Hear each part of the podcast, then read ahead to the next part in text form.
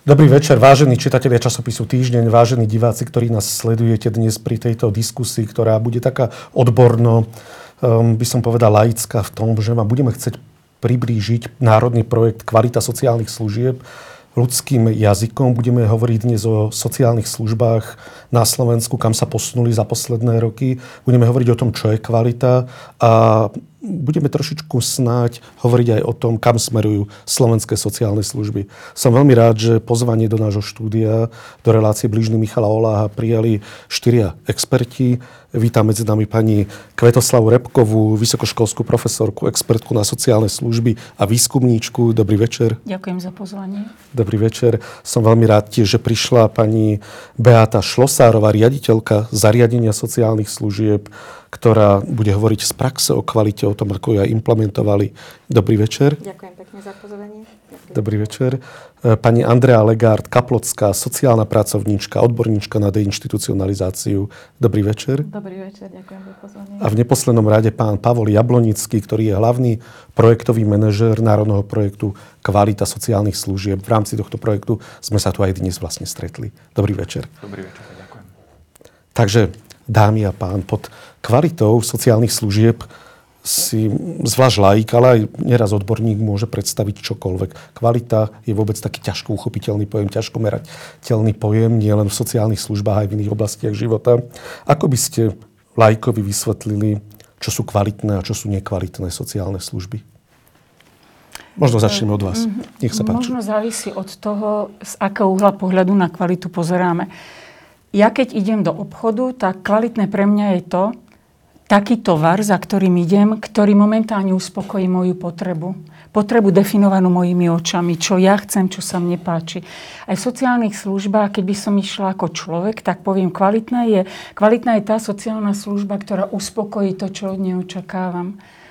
To je ten taký, taký ten individuálny pohľad na kvalitu sociálnych služieb, ale vyspelý svet vyspelé krajiny a aj vyspelé také systémy, ktoré poskytujú silné systémy ochrany ľudí, ktorí sú možno zraniteľní, už na kvalitu pozerajú trošku aj cez iné kritéria, nielen cez tie subjektívne, lebo potom by sa mohlo stať, že človek, ktorý prichádza možno z jednoduchšieho prostredia, bude mať tie štandardy kvality nastavené nižšie a iný veľmi vysoko a pritom u obidvoch povieme, že majú kvalitné služby, obidvaja majú mať rovnaké nároky z nejakého sociálneho systému.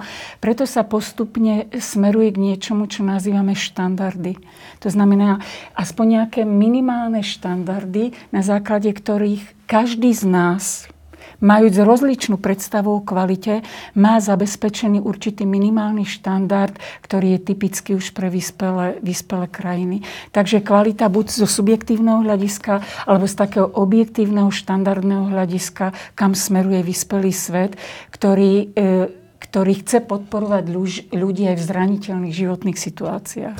Aby to možno rozumel človek, ktorý moc nenarába s pojmom štandard. Mm-hmm. Znamená to, že napríklad senior, ktorý bude umiestniť v zariadení, má nárok na nejaký štandard. Ako si ho bude môcť vymôcť? Alebo ako bude môcť e, štát mm-hmm. zabezpečiť? Mm-hmm. Alebo súkromný mm-hmm. poskytovateľ, neverejný poskytovateľ, alebo verejný, aby tento štandard bol dodržený. Predsa len máme na Slovensku, čo si pamätám, okolo 55 tisíc ľudí v zariadeniach sociálnych služieb, mm-hmm. čo je veľa, e, kde pracujú teda tisíce pracovníkov je reálne teda, aby tento štandard sa nastavil mm-hmm. pre takýto veľký počet? Jasné. Otázka ste sa ma spýtali, čo je to štandard. Štandard je nejaká norma. Niečo, čo chceme dosiahnuť pre všetkých, niečo, čo považujeme za potrebné. Uh-huh. Bez čoho, bez dosiahnutia tejto normy, by sme povedali, že tento človek nemá zabezpečené podmienky pre dôstojný život. A to ako sa ľudia majú domáhať týchto noriem alebo toho, čo je povedané, že má byť bežné, dostupné pre každého, to už je ozaj na každom jednom poskytovateľovi, aby keď ide uzatvoriť spoluprácu s nejakým človekom, ktorý chce od neho službu, zatvoriť zmluvu o poskytovaní sociálnej služby, tak mu má, má sprístupniť, čo sú normy, čo mu on poskytuje, že či je to to, čo on od tej služby očakáva. Čiže tie normy, tie normy sú definované v zákone uh-huh. a vo, volajú sa štandardy. Čiže keď to nechceme nazývať múdro, povedzme, že norma, Štandard je niečo, čo má byť dostupné každému človeku, či žije na západnom, východnom, strednom Slovensku, či je bohatý alebo chudobný, či má vysoké vzdelanie alebo základné vzdelanie. Ak sa stane klientom sociálnej služby, má mu to byť sprístupnené vo všetkých ohľadoch, z hľadiska stravovania, mhm. z hľadiska toho, ako sa k nemu správajú iní, z hľadiska toho, v aké má podmienky pre osobný priestor, pre realizovanie svojich potrieb. To sú tie normy, štandardy alebo aspekty kvality služby. Ďakujem pekne. Pani Šlosárová, vy ako riaditeľka, a ako by ste pomenovali, čo sú to kvalitné, čo sú nekvalitné sociálne služby? Skúste to v takom opozite aj vysvetliť. Ja by som to pomenovala tak, že kvalita je vlastne splnenie očakávaní e, tých, ktorí sociálnu službu potrebujú.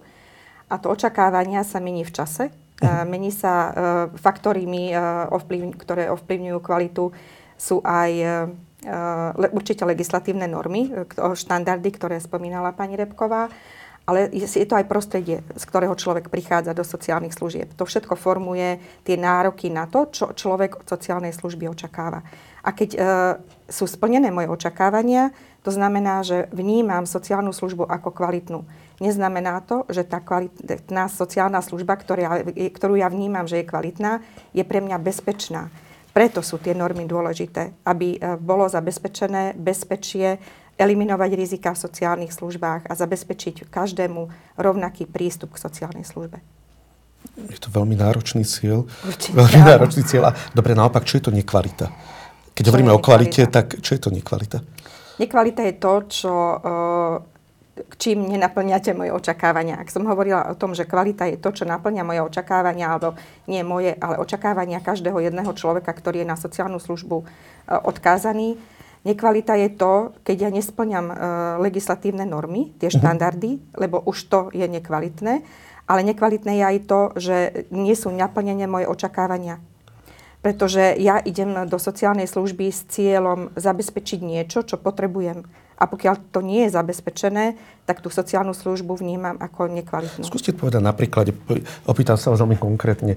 Ja si pamätám minulosti, keď som riadila útulku pre ľudí bez domova, že niektorí chlapi, to bolo pre pánov, prišli a chceli byť dvaja na izbe, niektorí sám na izbe, niektorí traja, niektorí chceli bývať na prízemí, niektorí na prvom hovorí to taký trošku možno badálny príklad, že aj toto je tá kvalita, že keď hovoríte o tých očakávaniach klienta alebo toho príjmateľa sociálnej služby. Poviem vám to na vlastnom príklade. Dobre, pre dobre. mňa, keby ja som bola uh, odkázaná na sociálnu službu, pre mňa je strata slobody a to, že budem umiestnená niekde a zdieľať priestor s niekým, s kým som celý život sa nevidela. Ne, ne, pre mňa toto je nekvalitná sociálna Ale niektorí si žiadali, niektorí chceli byť ano. kvôli pocitom osamelosti, si práve pýtali paradoxne, že chcú byť s niekým. No to záleží od uhla pohľadu toho človeka. Áno. A pokiaľ budú moje individuálne potreby naplňané a budem spokojná, budem sociálnu službu vnímať ako kvalitnú.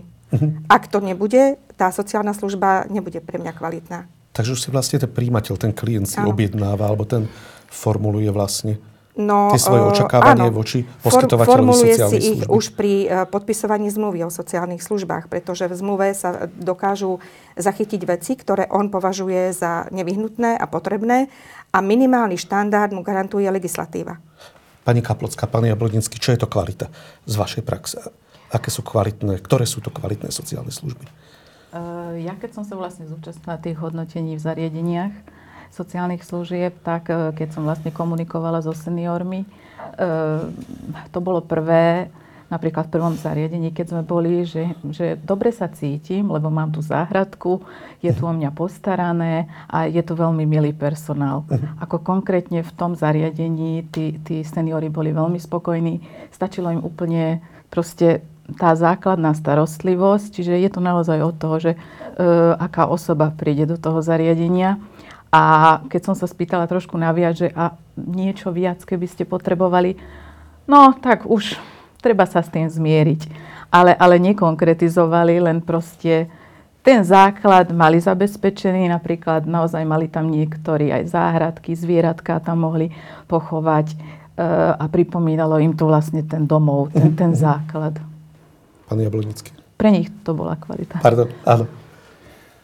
Ja poviem iba jeden, jeden nejaký aspekt, uh-huh. ktorý pre mňa tvorí taký úplný, úplný základ toho, čo vnímam ako kvalitu v sociálnych službách.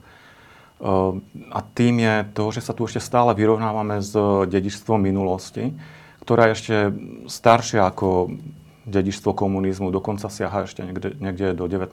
storočia, do systému administratívy a inštitúcií Rakúsko-Uhorska v podstate. A to je potom, na to je potom naviazaný aj vzťah ľudí, ktorí pracujú v sociálnych službách, a nielen v sociálnych službách, ale v štátnej sociálnej správe celkovo v rámci Slovenska, kde, kde sa na človeka ešte stále, na príjimateľa sociálnych služieb alebo na klienta, nezriedka dívame ako na nejakú štatistickú jednotku.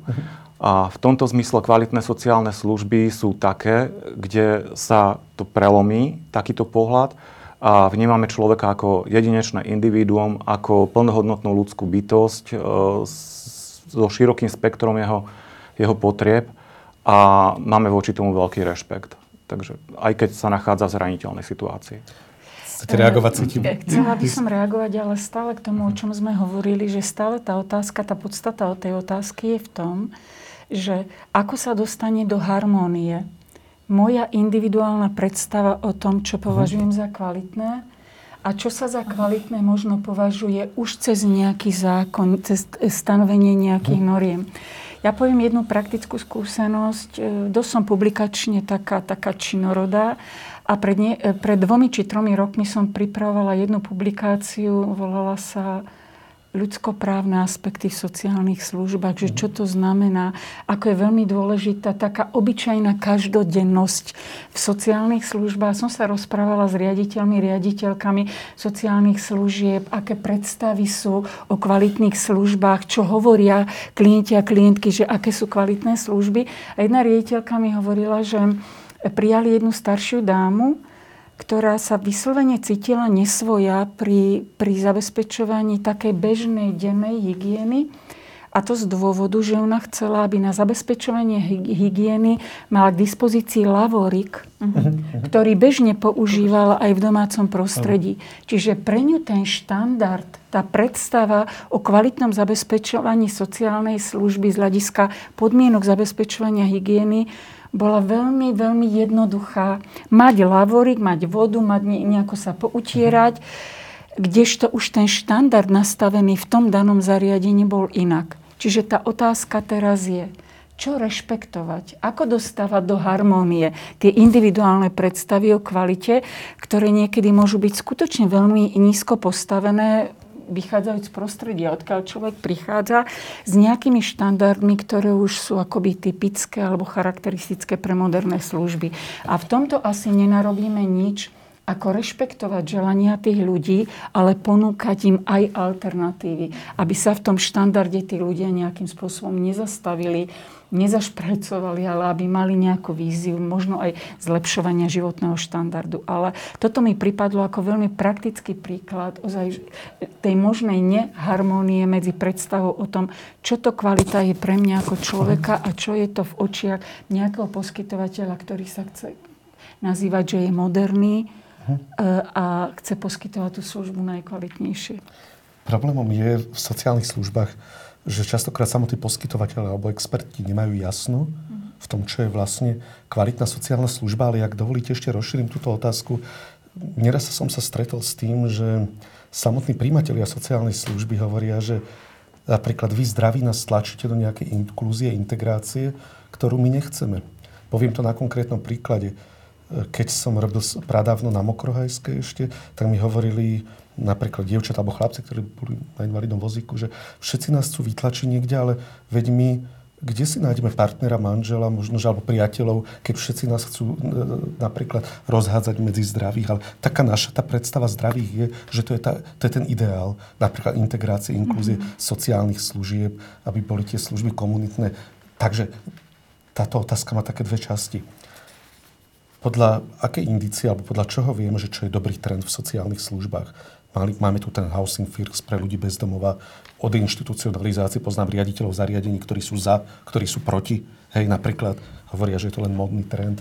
To je tá jedna časť otázka. A druhá časť, zapojili ste aj v rámci projektu aj príjmateľov sociálnej služby, aby naozaj participovali na tom formulovaní toho, čo je to vlastne kvalita? Takže zložená otázka, kto by začal?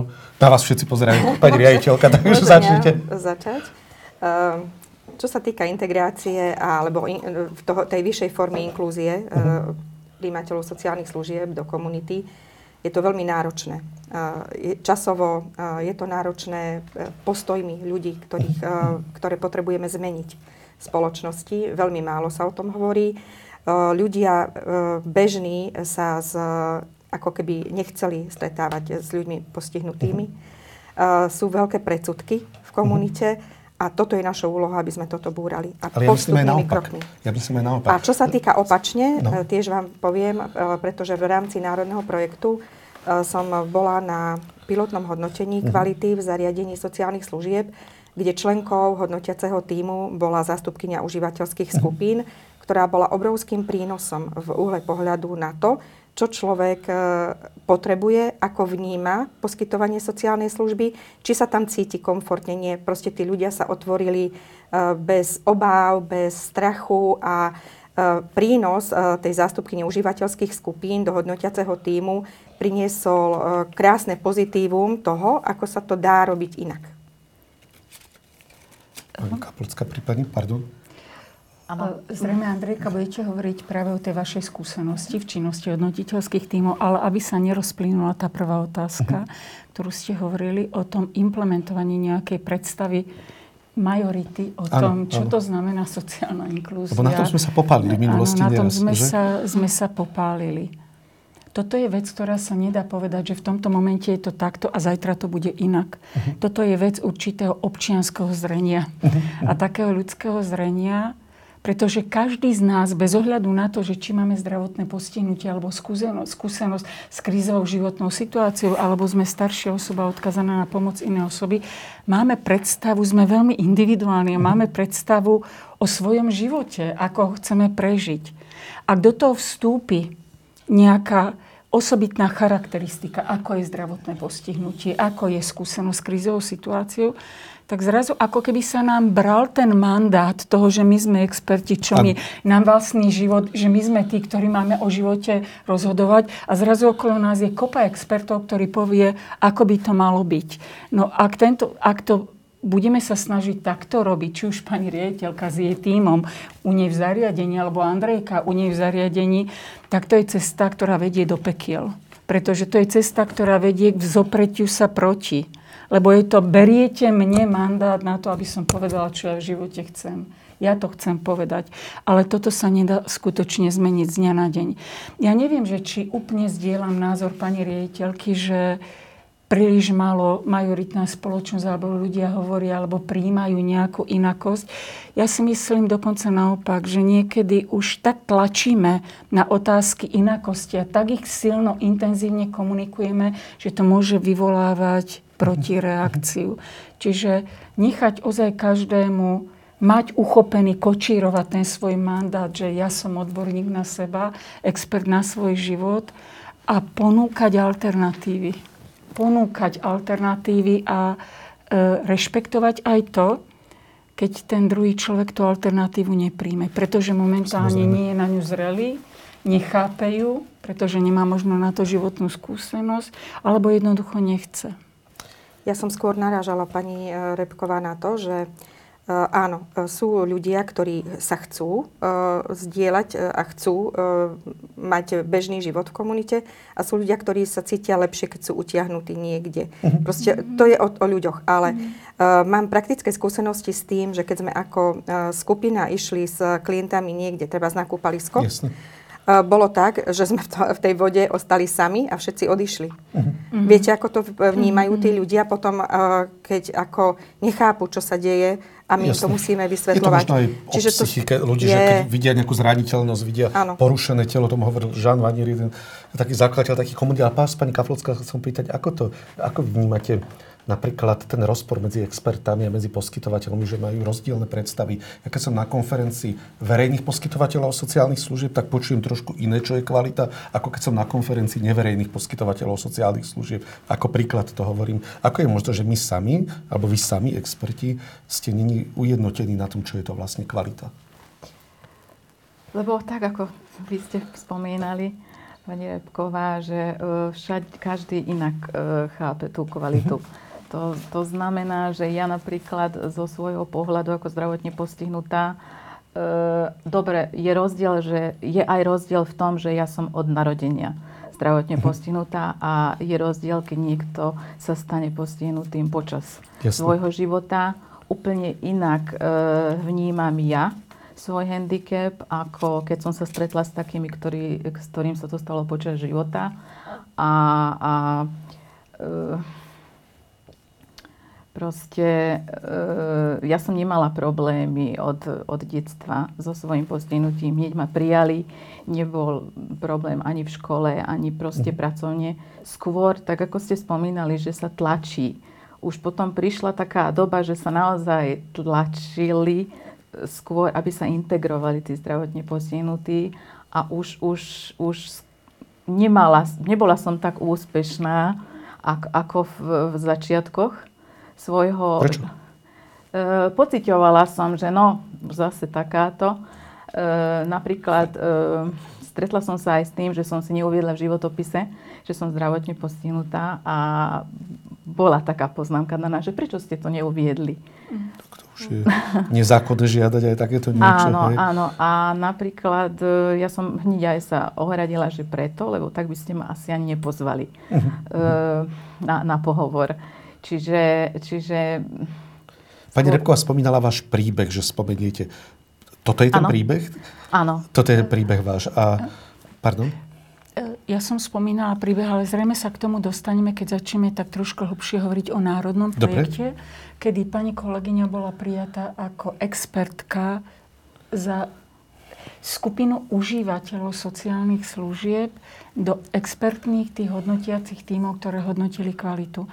Neviem, či teda už ideme hovoriť o projekte. Kľudne, lebo, poďme. E, tá moja otázka ste... bola, že či je to o nás bez nás ten projekt, ale zdá sa, že nie. Že určite samotní nie, určite ľudia. Nie, Takže určite ako vznikal nie. projekt? Áno, nech sa páči, reagujte. Kým prejdeme k tejto ano. téme, ja by som predsa len ešte rád zareagoval jednou, dvomi vetami na to, čo tu bolo povedané.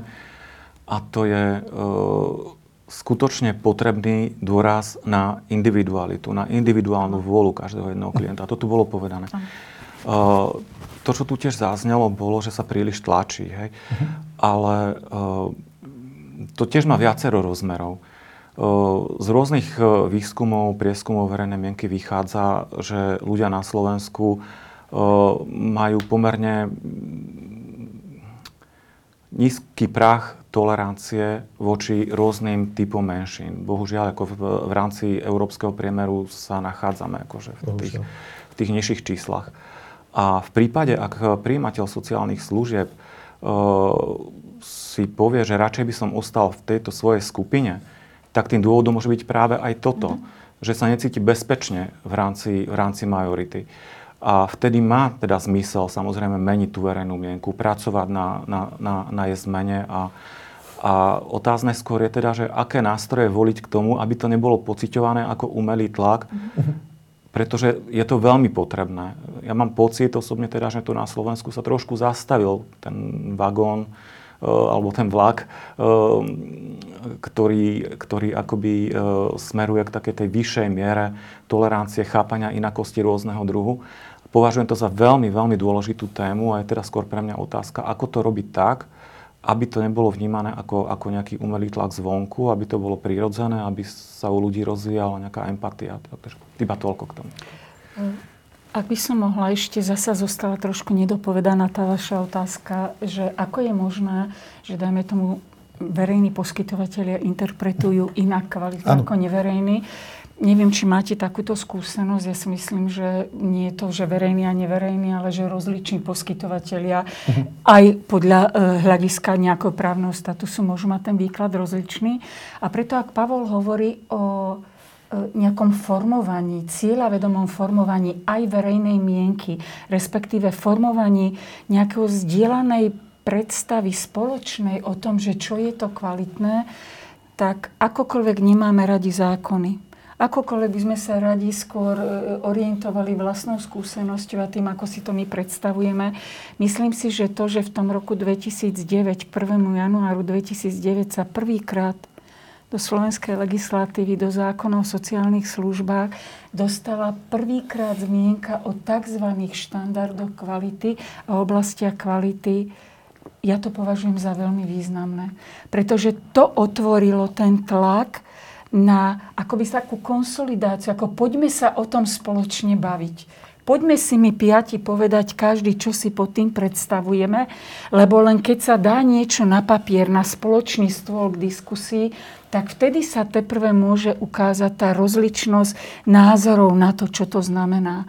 Čiže preto vlastne aj vznikol národný projekt a toto ja ozaj od toho roku 2009 a potom už tak oveľa dôslednejšie od januára 2014, eh, že sa to dostalo do nejakej normy, že je to povinnosť, nie nejaká dobrá vôľa niekoho dodržiavať nejaký štandard. To ja považujem za kľúčovú záležitosť, lebo to vytvorilo ten spoločný základ pre diskusiu.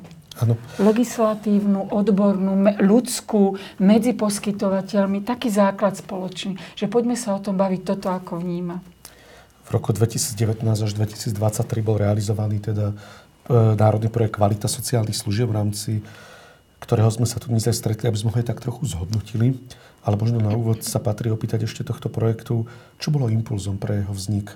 Bolo to práve to, o čom hovorí pani Repkova, alebo ako tento projekt vlastne vznikal?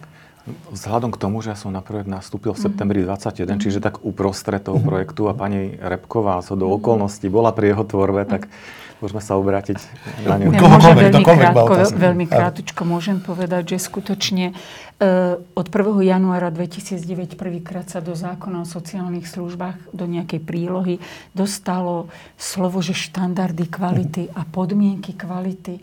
Aké sú podmienky, ktoré musí splňať poskytovateľ na to, aby sa povedalo, že robí svoju službu kvalitne, podľa nejakých medzinárodných štandardov a nejakej medzinárodnej skúsenosti. E, ono to potom tak trošku spalo. Všetci čaká. A dalo sa aj, že sa tie podmienky budú hodnotiť. Ale fakt je ten, že ono sa opakovanie, ten termín, kedy sa začnú tie podmienky kvality hodnotiť, sa odsúval. Významný termín bol potom 1. január 2014, kedy sa trošku tie podmienky ešte viacej špecifikovali. Dostala sa aj osobitná oblasť, že ľudskoprávne aspekty v sociálnych službách. A vlastne hodnotiť reálne sa začalo až od septembra 2019. No a na to poskytovateľia veľmi tlačili na ministerstvo, že vy nás idete hodnotiť, vy nám idete povedať, že niečo robíme kvalitne, nekvalitne, dobre, zle a pritom ste nám nevysvetlili, čo to vlastne znamená, čo od nás budete očakávať, nepomohli ste nám. Preto vznikol národný projekt. V 2015 roku bola vydaná taká, taký, taká, taký metodický manuál pre poskytovateľov, ako čo znamenajú tie podmienky kvality, mm-hmm. ako im majú rozumieť. V roku 2016 bol taký zasa taký manuál alebo taká pomôcka pre hodnotiteľov.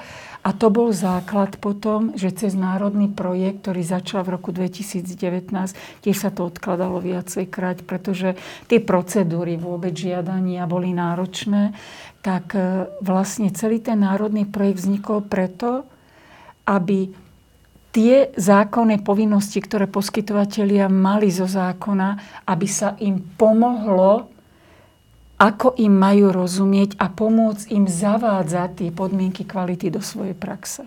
Takto, toto bola história vzniku národného projektu.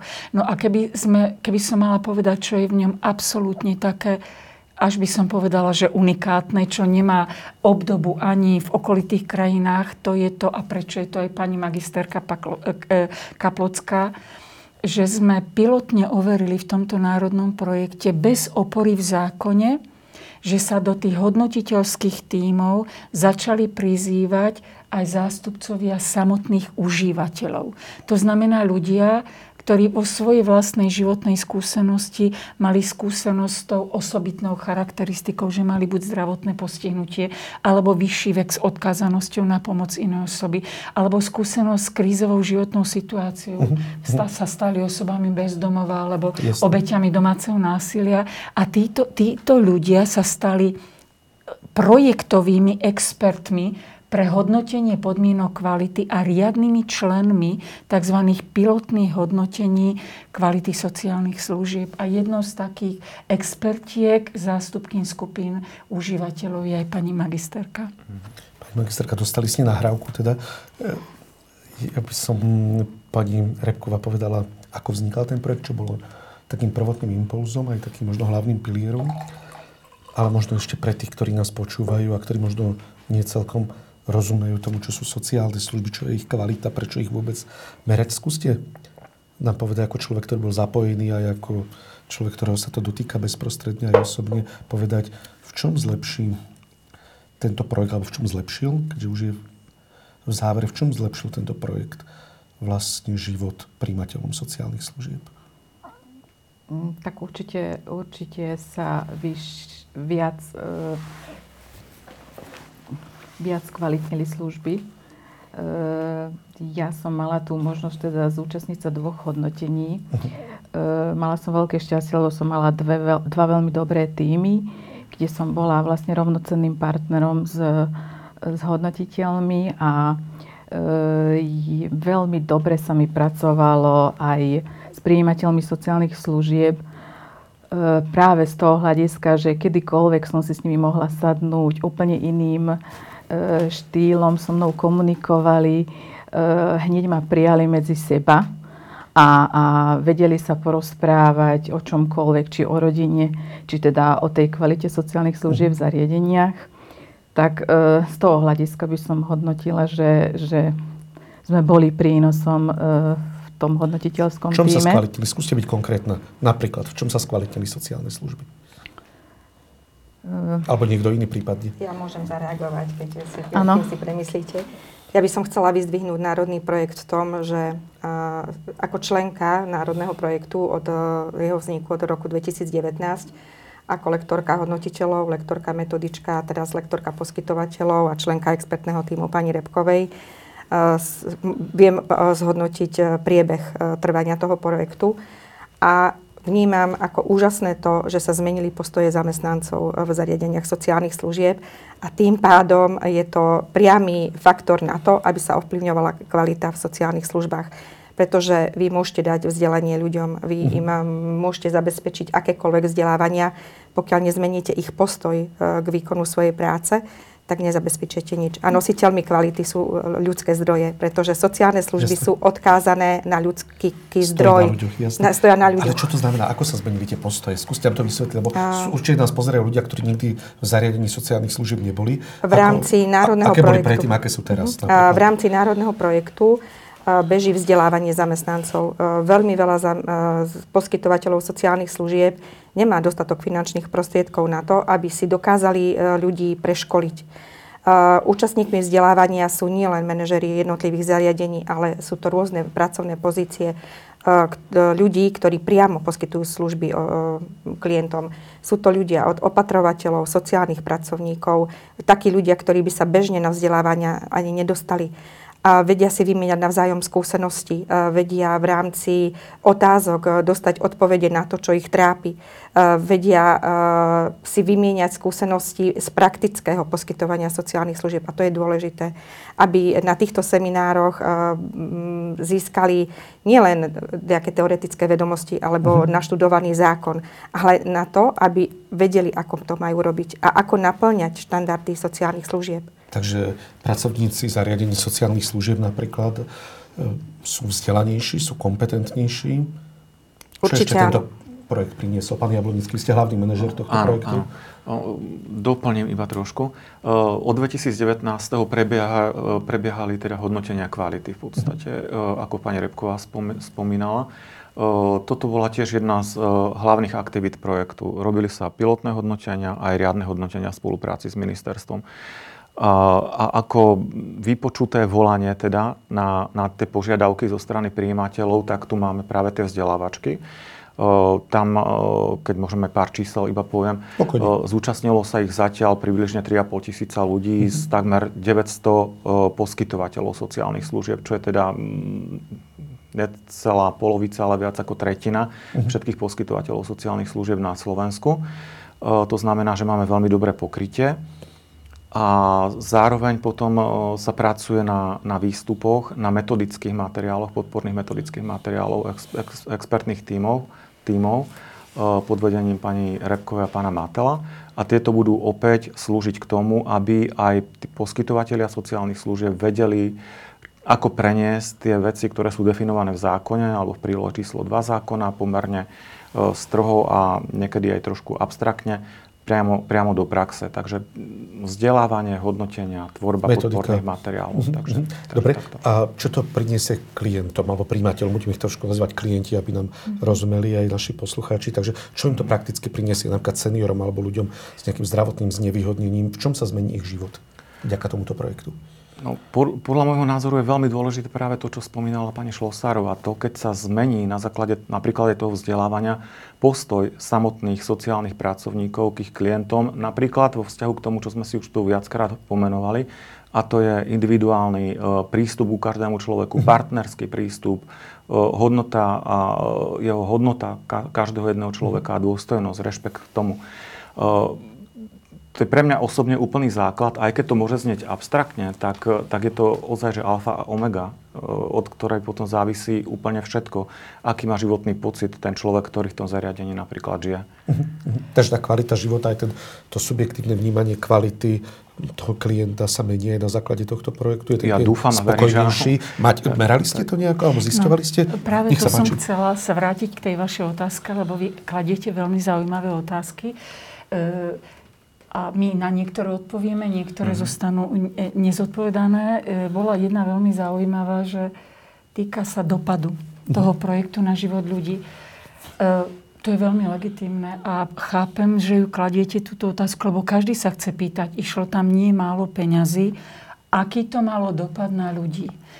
Keď ale chceme byť veľmi seriózni a pravdiví, my dneska toto ešte nevieme jednoznačne mm-hmm. povedať, pretože projekt slúži na to, aby vytvoril podmienky k tomu, aby v nejakej budúcnosti tí ľudia udržateľne cítili zmenu v svojom živote. Mhm. Keď sa dejú zmeny aj v zariadeniach, nie vždy na začiatku sa to môže vnímať ako niečo pozitívne. Dokonca to môže aj u zamestnancov vyvolávať odpor. Čiže projekt slúži na to, aby sme to, čo sme hovorili, máme tu nejaké štandardy, poďme sa o nich baviť a poďme sa učiť spoločne im rozumieť.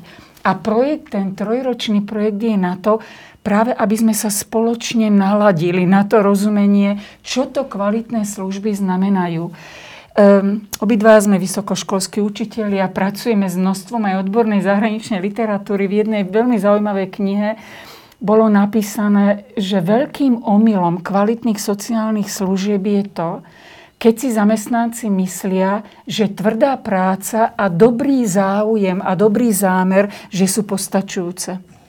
To ale tak vôbec nemusí byť. Čiže náš projekt je o tom, že tie dopady na konkrétnych ľudí, my sme nerobili prieskum, že by sa nám všetci ľudia vyjadrovali, že či pocítili, že sa na základe toho, že ich zamestnanci, ktorí im pomáhajú, sociálni pracovníci, opatrovatelia, že sa im žije lepšie. To si myslím, a to my najlepšie všetci vieme, že potrvá určitý čas, mhm. keď budeme vedieť s istým odstupom povedať, áno, vidím tu na nejakú takú trvalejšiu zmenu. Nie nejakú drobnú náhodnú, ale trvalejšiu zmenu. Toto si myslím, že na toto si budeme musieť chvíľočku počkať a možno by stálo za to aj urobiť nejaký taký ozaj seriózny prieskum u samotných užívateľov služieb, či cítia nejaké zmeny v tých podmienkach smerom k lepšiemu. My sme sa ozaj teraz primárne zamerali na poskytovateľov, manažmenty, ich zamestnancov. Vytvorili sme im podmienky pre lepšie pochopenie, čo sa od nich očakáva a tie dopady, myslím si, ak sa bude v budúcnosti plánovať nový pokračujúci národný projekt, toto by mohla byť jedna z významných aktivít, urobiť nejaké prieskumy, či cítia samotní príjimatelia sociálnych služieb, teda klienti a klientky, aj nejaké zmeny v správaní uh-huh. a v zmeny v samotnej tej sociálnej službe. My sme samozrejme na týmto premýšľali aj v rámci e, formovania e, zadania pre evaluáciu tohto projektu.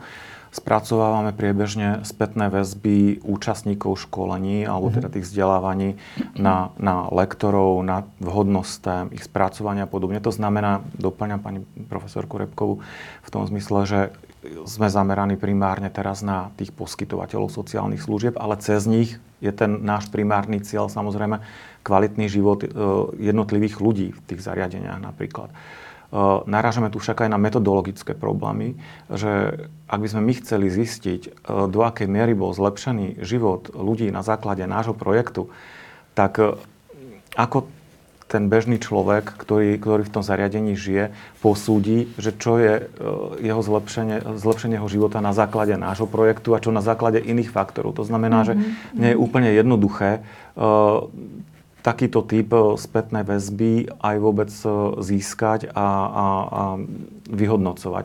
Ale samozrejme popasujeme sa s tým. Ešte, mám, ešte máme čas. To veľmi zaujímavé. A, e, Poviem to napríklad, raz sme robili prieskum medzi na vzorke 550 seniorov, veľmi to zrýchlim, kde sme, si, kde sme mapovali ich očakávania a my sme si mysleli, že to budú vnúčatá uh, ručné práce a nám vyšlo vysoko, že je to zábava a voľný čas. Tak uh, preto sa aj takto na to pýtam, že či ste mali nejaký možno aha efekt, alebo či ste zistili, že sú nejaké iné potreby, alebo nejak inak treba predstaviť sociálne služby, možno, že podľa E, tých našich predstav, ako keby, že majority, tak to nazvem, alebo expertov. Mňa ale teraz napadá, že či by to bolo to najlepšie a to mhm. správne, aby tí príjmatelia sami zrazu pocítili, že sa niečo zmenilo len z titulu, že zamestnanci sa zúčastňujú nejakých školení. Uh-huh. Tá nová kvalita má prichádzať prirodzeným spôsobom. Uh-huh. A bolo by zrejme umelé, keby sme chceli, aby ju oni pociťovali, že je to pre účasť v nejakom národnom projekte. Uh-huh. To je čisto formálna administratívna záležitosť, že je to národný projekt.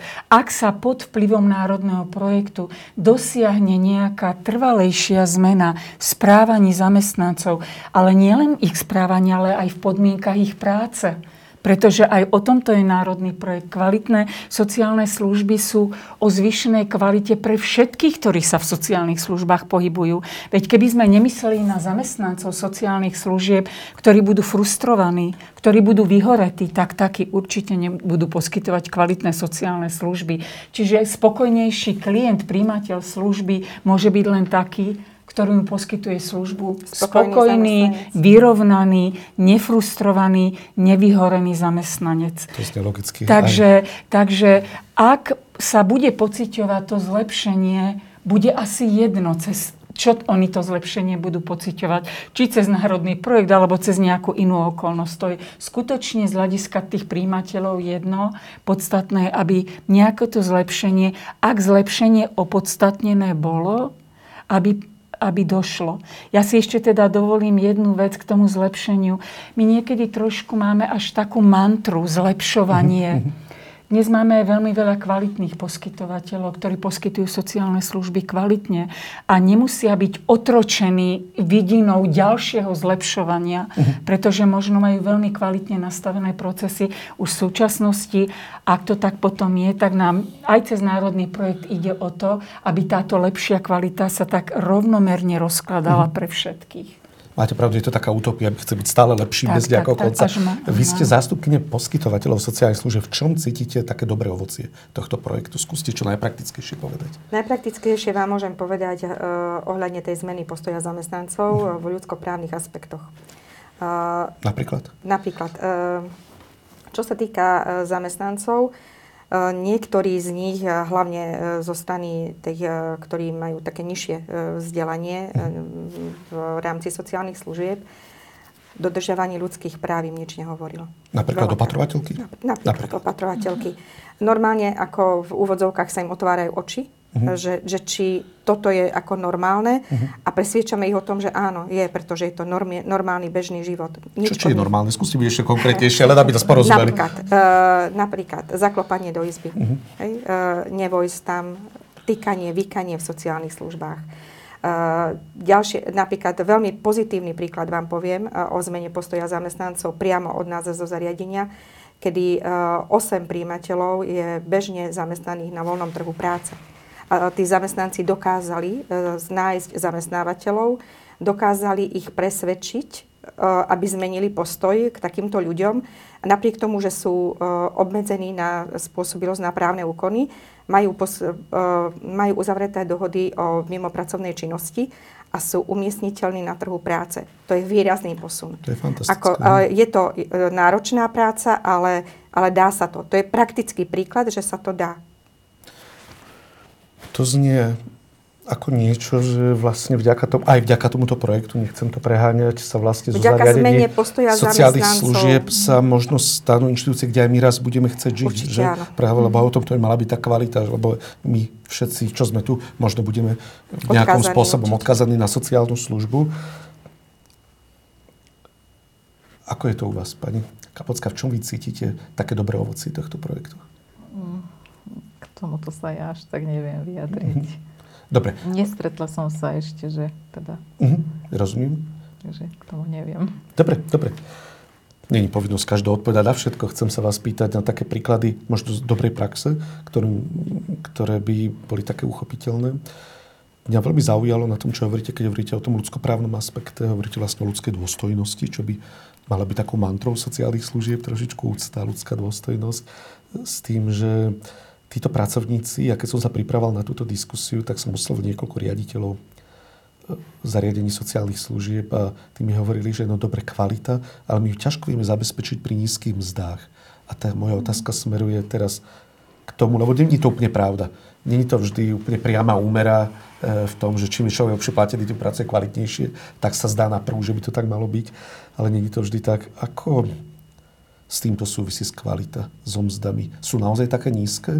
Vieme, že zdravotníci dostali teraz určité kompenzácie, sociálni pracovníci, sa, alebo pracovníci sociálnych služieb sa stabilizačné sa trošku stiažovali, že ich sa to netýkalo, pritom robia podobnú prácu, aj keď nie zdravotnícku. Ale aby som zjednodušil tú otázku, dá sa aj pri nižších mzdách v sociálnych službách zabezpečiť kvalita? Sami ste hovorili, že zamestnanci sú nositeľia kvality. Kvalita sa určite zabezpečiť dá. Nositeľmi kvality sú zamestnanci, sú to ľudské zdroje. A problém nevidím e, v tom, že e, ľudia, ktorí v sociálnych službách pracujú, by pracovali nekvalitne. Mhm. Problém je získať vôbec ľudí do sociálnych služieb, pretože o túto prácu nie je záujem. Z Nie je finančných dôvodov? Aj z finančných dôvodov. E, Je to veľká psychická záťaž, Áno. a, ktorú nie každý zvládne. A kým si vy naučíte nejakého zamestnanca na interné normy a všetko to, čo máte nastavené na určité činnosti, procesy alebo akokoľvek to e, poskytovateľia nazývajú, ten človek odchádza Mhm. zo zariadenia. Nový človek neprichádza. V zariadeniach sociálnych služieb sú zamestnanci, ktorí sú prestarli a vôbec si nedovolím tvrdiť, čo bude o pár rokov, keď títo zamestnanci zo sociálnych služieb odídu, pretože mladí o toto nemajú vôbec záujem. A je to aj e, z dôvodu finančného ohodnotenia. Čo môžeme urobiť. Ja viem, že nikto z nás tu není politik, ani sa vás to nepýtam ako nejakú, nejakú politické predsavzatie teraz, ale čo z vášho pohľadu, z pohľadu expertov by bolo treba urobiť? Aké by trebalo navýšenie miest podľa vás, z vašej skúsenosti, vyslovene subjektívne, aby ľudia chceli pracovať v sociálnych službách? Rozhodne to nemôže byť hranica minimálnej mzdy, Mhm. ktorá je nastavená takto dneska. Pretože vysokoškolsky vzdelaní ľudia, ktorí v sociálnych službách sú, zarábajú e, oveľa menej ako ľudia bežne v nejakých komerčných e, mm, firmách. Ja k tomu poviem iba toľko, že tento proces jednoducho už aj bol naštartovaný toho Áno. procesu, myslím teraz proces zvyšovania statusu o, sociálnej práce, sociálnych pracovníkov, ktorý je na najvyš potrebný. Jednoducho, opäť je to hodnotová záležitosť. To, čo vnímame ako, ako reálnu hodnotu, koronakríza ukázala úplne obnažene, v akom stave sa sociálne služby na Slovensku nachádzajú a že ten stav je jednoducho neudržateľný. Uh, Ja teraz poviem príklad iba jed, jedného aspektu celej tejto problematiky, ktorá je vynimočne komplikovaná samozrejme. Tak uh, implementačná agentúra IMPLA uh, realizuje viacero národných projektov, okrem kvality sociálnych služieb, samozrejme x ďalších.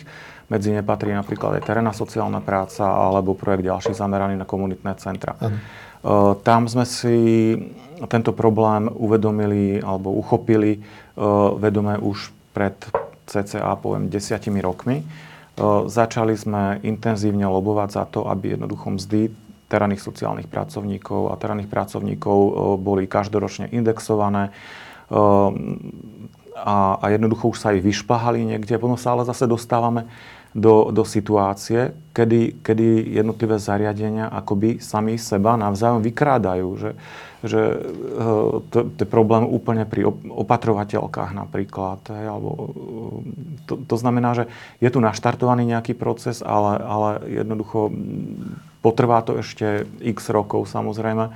Je treba na to neustále upriamovať pozornosť a treba aj podporu zo strany štátu, aby tomu bola venovaná vedomá podpora zo strany štátu, lebo No, dobre.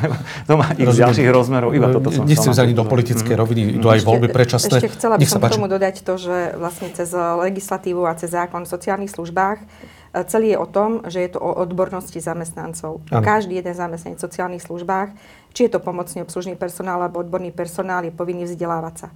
A, uh, to je trošku také, viete, no, je povedané, treba vytvoriť ako, preto priestor. Treba vytvoriť hej, o, áno, o, ale, ale je to, aj kvalita je o odbornosti zamestnancov. Áno.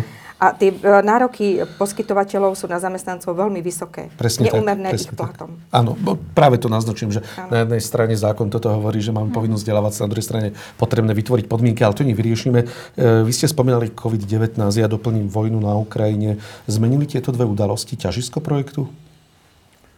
Hlavne koronakríza veľmi výrazne, ale teda nie vzhľadom k, k jeho zameraniu alebo k hodnotám, ktoré sa snaží naplňať, ale skôr ide o zameranie tých aktivít, ktoré boli v projekte realizované. Tá najvýraznejšia zmena sa týka toho, že hodnotenia kvality jednoducho nebolo možné realizovať v zariadeniach kvôli opatreniam bol tam zakázaný vstup. To znamená, keď opäť sa dostanem k pár číslam, Plánovali sme v projekte 120 riadnych hodnotení v spolupráci s Ministerstvom práce. Zrealizovaných bolo iba 20. Uh-huh. To mhm. znamená, že to je veľmi, veľmi výrazný rozdiel. U pilotných hodnotení polovica, z 24-12 sa podarilo urobiť. Takže po, na základe týchto impulzov sme sa rozhodli teda ušetrené finančné prostriedky orientovať do tej druhej vetvy projektu, konkrétne teda tej vzdelávacej a keďže bolo plánovaných celkovo nejakých 105 vzdelávaní v rámci projektu pre poskytovateľov a zriadovateľov sociálnych služieb, nakoniec ich bude zrealizovaných vyše 200, to znamená, že dvojnásobok. Tak, takže toto asi je taká ako najväčšia zmena a pár ďalších zmien, ktoré, ktoré boli zrealizované, zase už nie tak úplne súvisia s tou koronakrízou, ale ako skôr uh, s, procesom príjma, s procesom príjmania novej legislatívy. Uh-huh. Ešte sa pýtam, že napríklad uh, ženy z Ukrajiny, ktoré prišli, uh, odrazilo sa to, čo sa týka uh-huh. na počte opatrovateľiek, alebo necítite uh, takúto zmenu? Neviem, Nemáte takúto vedomosť? otázku, uh-huh. lebo u nás v zariadení nemáme záujemcov z Ukrajiny uh-huh. o prácu.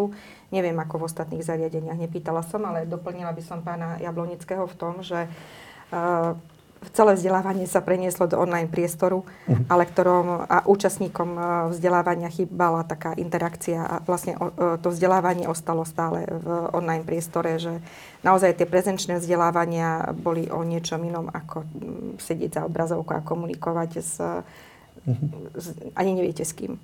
Máte pravdu. Zas, aj taká skúsenosť vzdelávateľov vie, že zase sa zúčastnili vzdelávania aj ľudia, ktorí by inak na vzdelávanie neprišli nikdy. Uh-huh. To má svoje záj proti, ale samozrejme, že to online vzdelávanie má svoju veľkú daň. Chcem sa, ale vy ste chceli reagovať, keď ja položím ďalšiu otázku. že tento národný projekt bol taký tak vo veľmi špecifických akoby časopriestore sa dial, pretože ho zachytili všetky možné zmeny, aké len mohli ako bolo zmienené, najmä teda koronakríza z hľadiska tých ukazovateľov, že koľko sme plánovali urobiť a čo sme mohli urobiť. E, samozrejme, istým spôsobom aj e, odídenecká kríza, aj keď si myslím, že nie zásadným. A potom ešte tam bola tretia zásadná zmenová vec a to bola zmena legislatívy. Uh-huh. Pretože národný projekt vlastne vzniká za platnej legislatívy, platnej k roku 2019, kedy sme hovorili o hodnotení podmienok kvality a kedy ministerstvo chcelo teda aj expertízu vzdelávať, e, metodicky podporovať poskytovateľov, ale aj trošičku metodicky podporovať ten výkon hodnotenia. Mm-hmm. Uh, vieme, že od 1. novembra 2022 máme zmenený zákon, už nemáme hodnotenie podmienok kvality, ale máme inšpekciu kvality a dozor nad dodržiavaním štandardov kvality u poskytovateľov sociálnych služieb. E, a to trošičku preskupilo, akoby, predsa tá inšpekcia je trošičku niečo iné ako hodnotenie podmienok kvality, aj keď, aby sme zase boli korektní, veľmi veľa tých štandardov kvality, ktoré boli z pôvodného obdobia, platia aj teraz. Čiže tá základná idea sa nemení. To, čo sa považuje za kvalitné, principiálne sa považovalo aj podľa starej legislatívy, aj podľa tejto. Ale pre národný projekt to teda znamenalo to, čo bolo povedané, že už sme sa tak nesústredili na metodickú podporu hodnotenia kvality, ale skôr na tú metodickú podporu poskytovateľov. Čiže ozaj aj tie merateľné ukazovateľa, podpora poskytovateľov je oveľa násobnejšia, ako sa pôvodne plánovalo. Ten projekt celý vo mne vyvolal v tom, že ste naštartovali dobrú zmenu, ktoré výsledky asi sa ešte aj ukážu v čase. Verím, že nie až tak dlhom, ale možno, že v priebehu niekoľkých rokov najbližších. Veľa sa hovorí o kvalite, veľa sa hovorí o zavádzaní kvality. Predsa len nedá sa ešte vás neopýtať, v čom vidíte najväčšie problémy pri zavádzaní kvality sociálnych služieb na Slovensku? Je to odpor zamestnancov, ale nechcem vám nič podsúvať. V čom je to legislatíva, je to politika, mm-hmm, sú to peniaze, mm-hmm, alebo čo to je? Keby som ja mala povedať, tak ako som to odčítavala, keď sme sa s tými ľuďmi stretávali, aj s poskytovateľmi, ale aj s hodnotiteľmi, tak vo všeobecnosti strach z čohokoľvek nového. To je také, e, taký základ, keď ľudia nie sú si istí, čo sa odo mňa očakáva, čo to vlastne znamená. Čiže to je jedna vec. E, a potom samozrejme, samozrejme tá vec, že potrebovali sme akoby zjednotiť to chápanie, chápanie, čo to znamená. E, a to, že poskytovateľia mali pocit, že sa ide od nich žiadať niečo, čo bez doterajšej legislatívy nemuseli robiť. Uh-huh. Inak povedané, že sa ide od nich žiadať niečo naviac. Viacej povinností pri tom množstve povinností, ktoré aj tak majú. A našou ambíciou bolo ozaj aj cez vzdelávanie poskytovateľov jasne komunikovať to, že vlastne tie štandardy kvality sú len prepísaný zákon. To znamená, žiaden ten štandard kvality im nedáva nejakú ďalšiu povinnosť, povinnosť, ktorú by nemali podľa bežne, podľa povinností, ktoré sú definované v zákone. Toto som ja osobne mala pocit, že toto vyvoláva ten odpor, že vy nám pridávate prácu a navyše na tú pridanú prácu nám nedáte ďalšie peniaze.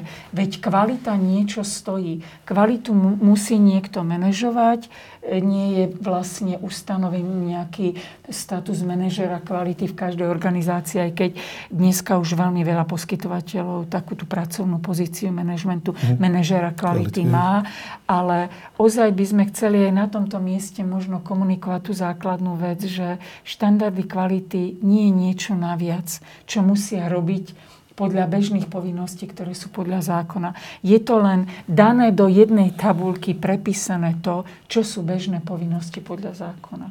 A to, koľko to stojí, to možno pani riaditeľka alebo pani kolegyňa by vedela povedať lepšie. Pani riaditeľka. Určite finančné prostriedky sú nevyhnutné na zmenu prevádzkových podmienok hm. Ale e, to je na zriadovateľoch, aby našli. Bežní e, zamestnanci sa s tým e, musia stotožniť v priestoroch, aké, aké poskytujú. Ale taký ľudský prístup k príjimateľom sociálnej služby, ku klientom, naozaj chápanie sociálnej služby ako, ako bežný život je veľmi dôležité a to nestojí vás peniaze. To vás stojí len zmena postoja zamestnancov. Uh, ďalšia vec, ktorá, uh, ktorej by som sa chcela dotknúť, čo sa týka zamestnancov, je príloha číslo 1, kde je minimálny normatív, ktorý sa zriadovateľia snažia dodržiavať. Hej, lebo je to minimum zamestnancov, ktorý ten poskytovateľ musí mať. Ale vo veľa prípadoch záleží od cieľovej skupiny, aké sa sociálne služby poskytujú, záleží od rôznych diagnóz, ktoré v tých sociálnych službách sú aj od priestorových podmienok, že nie je to postačujúce. Ale tým, že nie sú finančné prostriedky, tak tých zamestnancov viacej mať nebudú. A, a tá mhm. kvalita je postavená aj na počte zamestnancov. A to poukázalo v národnom projekte na jednu veľmi dôležitú vec, že tie E, určité hranice alebo mantinely, ktoré konkrétny poskytovateľ má pre naplňanie to, čo sa od neho očakáva, aby sa povedalo, že poskytuje kvalitnú sociálnu službu, významne závisí od zriadovateľov. A to bol, aj, e, to bol aj vlastne, to bolo poznanie, ktoré nás v priebehu národného projektu viedlo k tomu, že sme nezamerali tú metodickú podporu len na poskytovateľov, ale aj na zriadovateľov. Zrejme o tomto bude vedieť povedať viacej projektový manažer. To bolo veľmi významné mhm. poznanie, pretože poskytovateľ bez riadovateľa Samozrejme. zásadnú investíciu možno do prevádzkových podmienok nevie urobiť sám. Bolo to dokonca tak, že ste videli tú ochotu implementovať kvalitu aj podľa typu zriadovateľa? Či to bola e, samozpráva, alebo to bol nejaký nezisková organizácia napríklad, alebo to bol nejaký iný no, subjekt? Takýto, až takýto stupeň spätnej väzby žiaľ nemáme. Uh-huh. Ja k tomu môžem doplniť iba toľko, že e, v podstate cca roka pol sú oprávnenou cieľovou skupinou e, účasti na vzdelávacích, našich vzdelávacích aktivitách, čiže aktivitách tej metodickej podpory aj zriadovateľia. Ten záujem tam je. Ano. A e, spätnú väzbu, ktorú máme zo strany poskytovateľov je, že oveľa lepšie dokážu komunikovať svoje potreby a ich oprávnenosť vzhľadom ku zriadovateľom, e, ktorí ich až teraz dokážu jednoducho chápať. Dovtedy to pre nich bolo príliš niečo abstraktné, nezrozumiteľné, robota navyše. Takže po tejto stránke sa nám to veľmi, mm. veľmi osvedčilo. To veľmi rozumný ťah. Mm. Pri implementácii kvality vedeli by ste vypovedať, s akými problémami sa najčastejšie stretávali možno v rámci projektu pracovníci zariadení sociálnych služieb, riaditeľi alebo už spomínané napríklad opatrovateľky alebo šoféry treba, alebo kdokoľvek, koho sa to mohlo dotknúť. Presne, toto isté, čo vy ste spomínali, pani mm. Šlasárová finančného hodnotenia. Finančného hodnotenia. Áno, áno. To je také, keď... To ako... bolo to, to gro Pardon. naozaj, že a zároveň teda nízky počet zamestnancov, uh-huh. že proste potrebujú posilu, lebo, lebo je ich málo keď, ako som spomínal, keď som sa pripravil na túto diskusiu, tak najčastejšie tým spoločným menovateľom toho, čo sa vás mám opýtať, ale čo není vo vašej kompetencii, bolo zo strany rôznych poskytovateľov sociálnych služieb, že čo peniaze. Takže je to také naozaj, čo najviac rezonuje v tých ľuďoch, ale práve vy ste, není tí, na ktorých má smerovať táto otázka. Samozrejme, vy skôr možno, že ste expertnej roviny, ako súvisí kvalita s finančným hodnotením, lebo naozaj tam není priama úmera. To máme skúsenosti aj z iných oblastí života. Ja by som sa vás chcel na záver ešte opýtať, pri konci tohto národného projektu možno na vašu víziu. Na vašu víziu, kam by sa mali uberať sociálne služby, či bude tento projekt pokračovať nejakou dvojkou alebo nejakým iným pokračovaním, či už máte takúto vedomosť, alebo už pripravujete dokonca pokračovanie takéhoto projektu, ale aj z vášho osobného pohľadu, pohľadu experta, kam by sa mali oberať sociálne služby, aby boli naozaj také, že v nich budeme chcieť napríklad žiť v zariadeniach sociálnych služieb, alebo budeme chcieť príjmať napríklad na nejakej komunitnej úrovni, možno, že mhm. sociálnu službu, ktorú nám poskytne obec napríklad. Aby tie sociálne služby naozaj boli niečo, čo nie je stigmatizujúce, čo je len pre chudobných v úvodzovkách, mm-hmm. ale je niečo, čo naozaj chce príjmať kdokoľvek z nás. To by začal. Začneme od pána teraz možno. Ja by som možno začal odpovedou teda k tomu pokračovaniu uh-huh. projektu začali prípravné práce uh-huh. na, na pokračovanie projektu. To znamená, že predpokladáme, že od začiatku budúceho roka by mohol začať projekt e, s názvom Kvalita sociálnych služieb 2 v úvodzovkách. Hej. Hej. Aktuálne sme v stave alebo vo fáze, kedy rokujeme s ministerstvom práce sociálnych vecí o jeho zameraní samotné sociálne služby, ktoré boli jadrom projektu posledné 4-5 rokov, tak samozrejme by sme radi rozvíjali našu činnosť aj ďalej. To znamená hlavne tú metodickú podporu poskytovateľov, zriadovateľov. Tam by sme chceli dokonca ešte adresnejšie. Boli by sme radi, ak by sme mali regionálnych pracovníkov mm. v krajských mestách, ktorí by mohli priamo navštevovať jednotlivé typy e, zariadení alebo teda rôznych typov, e, rôzne typy poskytovateľov. E, tiež je tu vízia pokračovania rozvíjania kvality a rozsahu metodických materiálov, ktoré sú potrebné. Ale okrem toho je dosť možné, že ten projekt bude rozšírený aj o ďalšie oblasti nad mhm. rámec sociálnych služieb a to konkrétne teda sociálno-právnu ochranu a kuratelu a tiež kompenzácie pre ľudí so zdravotnými e, so zdravotným postihnutím. Pretože toto všetko je, je agenda, ktorú zastrešuje práve tá novovzniknutá inšpekcia v sociálnych veciach.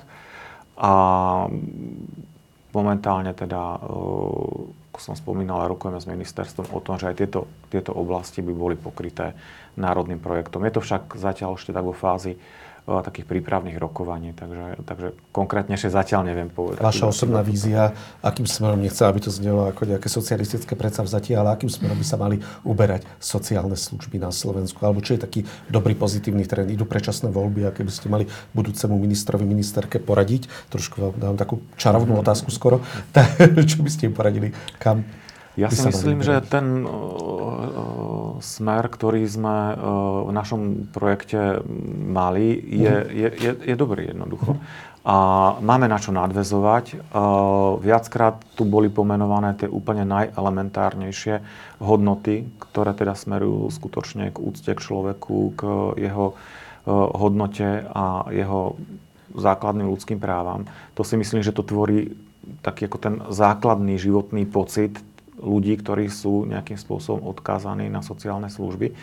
A tiež sme tu spomenuli aj ten druhý aspekt, to znamená ako zvyšovanie statusu sociálnych mm. pracovníkov, sociálnej práce, a ako, ako, ako aj hodnot, ktoré sú za ňou, to znamená hodnoty starostlivosti jednoducho a e,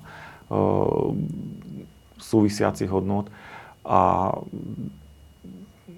samozrejme aj to finančné ohodnotenie. Mm. Čiže všetko toto vytvára pre mňa taký zmysluplný celok a na tento projekt môžeme nadviazať v tomto smere. Pani Klacka, nech sa páči. Mm. Takže kam by sa mali oberať slovenské sociálne služby tak, aby sme ich radi príjmali, aby sme v nich chceli bývať napríklad, keď raz budeme na ne odkázaní na nejakú pobytovú formu? Uh, mňa napadla ešte taká myšlienka, že asi aj viac zariadení, uh-huh. keby bolo a, a rozšíriť aj teda opatrovateľskú službu domácu. To, to, to by som skôr ešte e, prijala. A ešte, ak sa pozriem na zdravotne postihnutých napríklad, z mojej pozície, tak e, ešte také centrá poradenstva. E, už sa niečo také začalo, kde sa teda nachádza psychológ, sociálny pracovník, lebo... Poradenstva pre koho myslíte? Znevýhodnených. Prv, tak. Napríklad. Uh, lebo ja napríklad, ak, ak, áno, sú, ja sa zúčastňujem služby včasnej intervencie uh-huh. napríklad, nakoľko mám synčeka zdravotne postihnutého. Takže to, to bolo napríklad veľké plus uh-huh. v zavedení, lebo naozaj, keď tam človek príde, tak sa dozvie tie základné informácie, kam môže smerovať e, rodič alebo proste zdravotne postihnutý a, a samozrejme pokračovať v tom, čom sme začali, uh-huh. e, ako, ako spomínal pán Jablonický. Ďakujem veľmi pekne, pani Šlosárova. Ja by som si prijala do budúcna, aby sa obmedzila inštitucionálna starostlivosť ano. v, u poskytovateľov, aby sa priorita dávala na komunitné služby, uh-huh. aby človek e, odkázaný na sociálnu službu mohol zotrvať v jeho domácom a dobre známom prostredí toto by mala byť taká priorita pre e, smerovanie so, sociálnych služieb. A čo sa týka pokračovania národného projektu, e, ja som myšlienku, ktorú pán Jablonický povedal, že by sa snažili e, nejakú metodickú podporu pre poskytovateľov, mm. aby v každom regióne bol niekto. Je to úžasná myšlienka, ktorú určite poskytovateľe ocenia, pretože tá metodická podpora pre poskytovateľov je veľmi potrebná prechod na komunitné služby je úžasná myšlienka, čo by si možno vyžadovala aj nejakú zmenu typu sociálneho poistňovania, možno dôchodkového zabezpečenia. Je to veľmi komplexná vec, je to vec pohľadu tých rôznych modelov, ktoré sú vo svete, tak držím vám palce v tomto trende. Pani Repková. E, ja to rozdelím, ja ako človek, ako Kvetka Repková, individuálna a potom ako možno človek, ktorý sa profesionálne venuje tejto problematike. Tak z hľadiska tej prvej perspektívy by som chcela, aby keď raz budem potrebovať sociálnu službu, aby som sa ja nemusela prispôsobovať jej prevádzke. To uh-huh. znamená, aby som ja nemusela meniť seba kvôli tomu, že sociálna služba je nejako nastavená, ale naopak, aby tá sociálna služba by mi pomohla žiť ten môj obyčajný život. To ako človek. A ako ako profesionálka alebo č- ako človek, ktorý sa trošku venuje teraz tejto problematike, by som si želala, bude to možno zniť paradoxne, ale trošku kľudu. Poviem prečo. prakticky od e, 25 rokov stále v kontexte sociálnych služieb po- počúvame slovo reforma. Sme stále štvrtstoročie sme v štádiu reformy a to slovo reforma aj teraz cez plán obnovy máme reformy, tri reformy plánované okolo sociálnych služieb a dlhodobej starostlivosti nám nedáva pokoj pre prácu. Nastavia sa nejaké podmienky, ešte ani nezažijeme tie podmienky, nedostaneme ich do reality, už sa tie podmienky menia a taká tá až politická netrpezlivosť by som nazvala, ale aj praktická netrpezlivosť môže potom vyvolávať znechutenie. Znechutenie ako u ľudí, ktorí tú službu potrebujú, tak u ľudí, ktorí ju vykonávajú, ako aj u ľudí, ktorí vytvárajú nejaké právne prostredie pre služby. Čiže trošičku nejaké vyrovnanosti, pokoja a akoby stability. Ďakujem pekne za silnú myšlienku. Z toho všetkého, čo hovoríte, ma ešte napadli slova Antona Strholca, ktorý založil jeden z prvých zariadení pre ľudí bez domova na Slovensku a on nikdy neregistroval túto ubytovňu ako sociálnu službu, už môžem teraz prezradiť, ale ja som sa pýtal, že Anto, že prečo to nechceš pred pár mesiacov, pred čo nezaregistrujeme to ako sociálnu službu? On povedal, pre Boha, ale nie je to, lebo sa budú musieť naši klienti prispôsobovať nejakým štandardom. Trošku to chcem odľahčiť, ale chcem práve nadviazať to, čo vy hovoríte, že sociálne služby aj štandardy tu majú byť pre klientov, pre príjmateľov mm-hmm. sociálnej služby a nie naopak, preto aby sme si my vytvorili nejakú predstavu o tom, čo je kvalita. Veľmi pekne vám ďakujem aj za vašu obetavú prácu, expertnú prácu, za to, že naozaj tvoríte verím, že také podhubie k tomu, aby raz na Slovensku boli sociálne služby, ktoré budeme radi príjmať, možno kde budeme radi bývať, alebo kde naozaj, ktoré, po ktorých budeme túžiť, aby nám naozaj pomohli. A keď budeme naozaj chcieť tú opatrovateľku toho sociálneho pracovníka, že to nebude len vecou pre chudobných, teda ľudí, ktorí možno nemajú dostatok v okolí ľudí, ktorí by im pomohli rodinných príslušníkov, ale niečo bežné a normálne a kvalitné. Ďakujem veľmi pekne, že ste prijali pozvanie do tejto diskusie. Ďakujeme za Ďakujeme za pozvanie.